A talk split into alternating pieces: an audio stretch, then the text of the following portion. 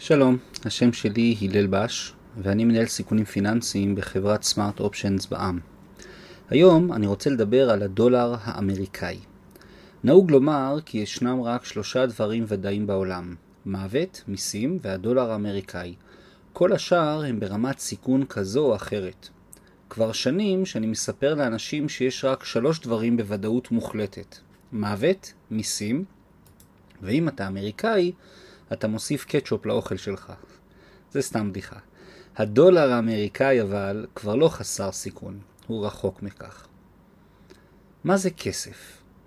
הדולר האמריקאי הינו המטבע החוקי בארצות הברית. אפשר לשלם עמו מיסים. הוא מונפק על ידי הבנק המרכזי בארצות הברית, הפד, וכמו כל הכסף בעולם המפותח הוא ברובו בתצורה דיגיטלית, שורות קוד במחשב. הכסף שלכם בארנק או בחשבון הבנק מקבל את ערכו בעיקר מהאמון הבסיסי שלכם במדינה ובאזרחיה. כשהאמון הזה נסדק או חלילה נשבר, הכסף הופך להיות חסר ערך, ללא קשר לפעולות ולהצהרות של קברניטי המדינה. קחו לדוגמה את ונצואלה בשנים האחרונות. היינו, לכסף אין ערך מהותי, והוא נקרא בהגה המקצועית פיאט מאני, או בתרגום חופשי כסף לפי הוראת הממשל. הוא נקרא כך כיוון שאינו נותן כל זכות מעבר להסכמה החברתית הרחבה במדינה ובעולם. אגב, בניגוד לדעה הרווחת, מאז שנת 1971 הדולר האמריקאי אינו מקנה כל זכות לזהב או נכס פיזי ממשי כלשהו. לפני כן כל דולר באמת הקנה זכות לזהב פיזי. למרות שהניסיון הראשון והחלקי להנפיק שטרות כסף ללא הצמדה לזהב בוצע בפריז בשנת 1790, במהלך המהפכה הצרפתית, האמריקאים ביצעו זאת בצורה מלאה כבר במהלך מלחמת האזרחים שלהם בין הצפון לדרום ב-1862. הממשל הפדרלי, קרי הצפון, בראשות הנשיא לינקולן, הנפיק שטרות דולר מיוחדות ויוצאות דופן בשם greenbacks, או בתרגום חופשי גב ירוק, שהיוו ניירות בלבד, ללא הצמדה לזהב או לכל נכס פיזי אחר. כיום נהוג לקרוא למטבע האמריקאי בשם greenbacks על מנת להדגיש כמה הם fiat money. הדולר הכל יכול לאחר מלחמת העולם השנייה, הדולר האמריקאי ירש את מקומו של הלירה הסטרלינג הבריטי והפך להיות המטבע העולמי. הוא לא עוד מטבע לאומי גרידא, אלא הוא מהווה את המטבע הבינלאומי המרכזי בעולם.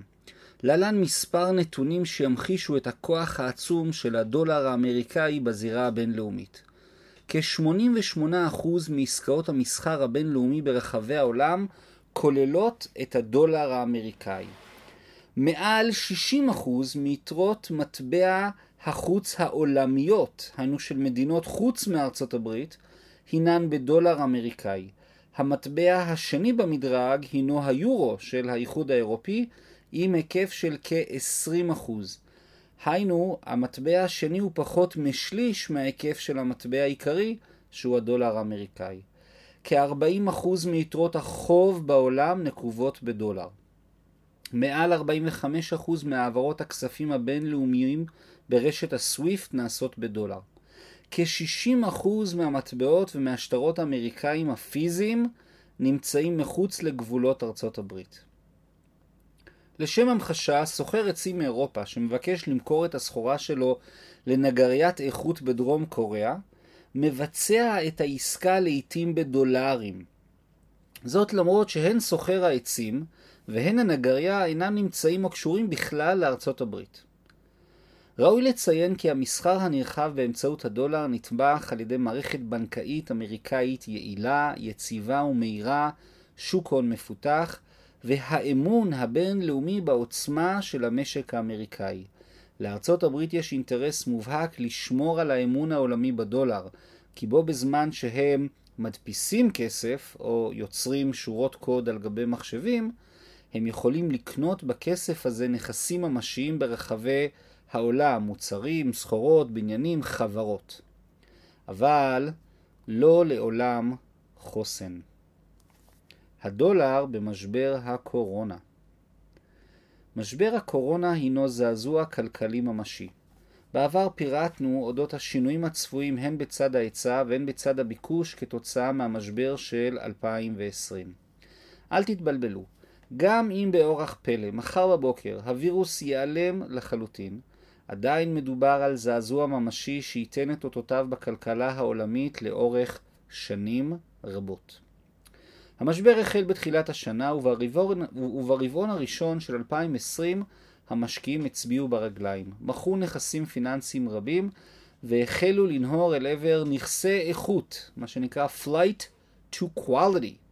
משקיעים רבים ברחבי העולם בהתנהגות עדר אופיינית חיפשו נכסים בטוחים יותר שייתנו להם מזור בתקופה של חוסר ודאות. נכסי האיכות כללו בעיקר את הדולר האמריקאי.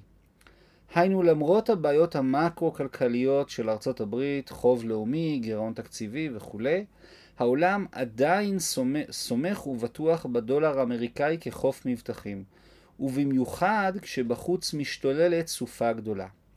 עד סוף הרבעון הראשון של 2020, הדולר האמריקאי התחזק כנגד סל המטבעות בכ-35% מאז 2011, וזה מותאם לאינפלציה. גם אם מאז הוא נחלש במידת מה, זה עדיין הרבה מאוד. רואים זאת גם בנתוני אגרות החוב הממשלתיות, שהם בעצם הלוואות לממשלת ארצות הברית נקובים בדולרים. שם יש ביקוש אדיר של זרים לאג"ח ממשלתי אמריקאי, וכתוצאה הם מגלמים כיום תשואה נטו שלישי, שלילית, תשואה נטו שלילית אפילו ל-30 שנה. היינו המשקיעים מוכנים להפסיד מעט כסף רק על מנת לשמור את כספם במטבע השולט, בדולר האמריקאי. אז נשאלת השאלה, האם הדולר צפוי להיחלש? ישנה טענה שנקראת טינה, ראשי תיבות There is no alternative, הגורסת כי אין תחליף לדולר האמריקאי. לפי טענה זו, כוח המשיכה של הדולר האמריקאי לא צפוי להשתנות בטווח הנראה לעין. ארצות הברית מובילה עם מערכת פיננסית מפותח, מפותחת, שוק הון מרכזי וענק, דמוקרטיה יחסית יציבה, מדיניות מס נוחה ומערכות מסחר מצוינות. זו הסיבה המרכזית לכך שהיא מושכת אליה את רוב ההון העולמי של המשקיעים. כל זמן שזה יימשך, הדולר צפוי לשלוט בעולם. מנגד, ישנם הטוענים כי הדולר צפוי להיחלש בצורה דרמטית בשנים הקרובות. הם חוזים קריסה של מעל 30% בשער הדולר האמריקאי מול סל המטבעות תוך חמש שנים. זאת כתוצאה מחוסר איזון מקרו-כלכלי בארצות הברית, מהדפסת הדולרים האימתנית של הפד, מפער מעמדות אמריקאי בין עניים ועשירים שיוצר חוסר יציבות חברתית, ממתחרים חזקים שמאתגרים את הדומיננטיות האמריקאית ומקיצוניות פוליטית בארצות הברית, הדמוקרטים, הרפובליקנים ומה, ש... הרפובליקנים ומה שביניהם. כל אלה חוברים יחד על מנת לסיים את עידן המעמד המיוחד של ארצות הברית ושל הדולר האמריקאי. מי המתחרים האפשריים? נהוג לציין ארבע מתחרים אפשריים להחלפת שלטון הדולר בעולם. היורו של האיחוד האירופי, היואן של סין, זהב ומטבעות קריפטו וירטואליות כמו ביטקוין. קצרה היריעה מלהציג כאן ניתוח מעמיק לכל אחד מהם, אך אולי אעשה זאת במאמרים הבאים. באופן כללי אציין כי לאירופה בעיות מבניות עצמאיות, והיא עדיין לא הגיעה לגודל או לרמת היעילות הפיננסית האמריקאית.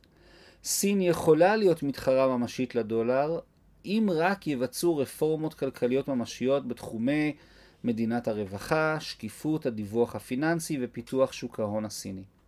זהב הינו מטבע מורכב שנהנה כיום מעדנה מחודשת ונוסק לשיאים חדשים בתנודתיות מוגברת, אבל קשה לראות כיצד הוא יוכל לערער את השליטה הכמעט מוחלטת של הדולר בעולם הפיננסי והמסחרי. מטבעות וירטואליות אינם מהווים מתחרה ממשי לדולר האמריקאי בטווח הנראה לעין. הם מעניינים כשלעצמם כתחום טכנולוגי עתידי, בתחום הבלוקצ'יין, אך קשה לראות איך הם עומדים בהיקף ובעוצמה של מטבע עולמי כמו הדולר האמריקאי. גידור סיכונים קרוב לוודאי שממשלות העולם ימשיכו לנסות ולעודד פעילות כלכלית על ידי מדיניות מוניטרית ופיסקלית מרחיבה. הדפסת הכסף יוצרת לחצים אינפלציוניים, עליות מחירים והיחלשות המטבע המקומי. בארצות הברית יש מדיניות ברורה להדפיס כסף בצורה מאוד משמעותית.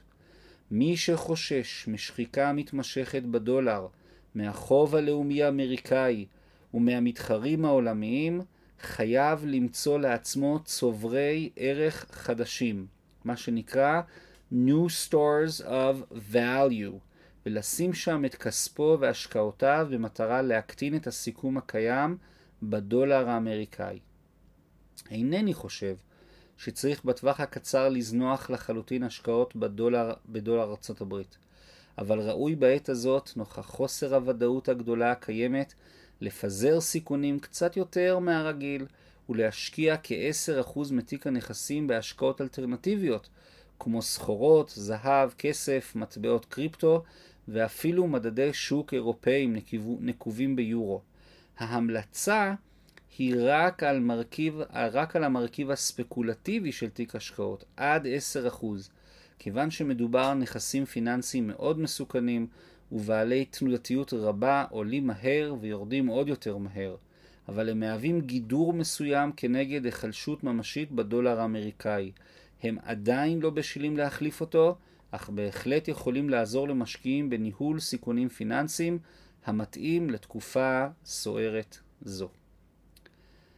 אני מודה לכם על ההקשבה ומאחל לראות אתכם בפרקים הבאים. תודה רבה.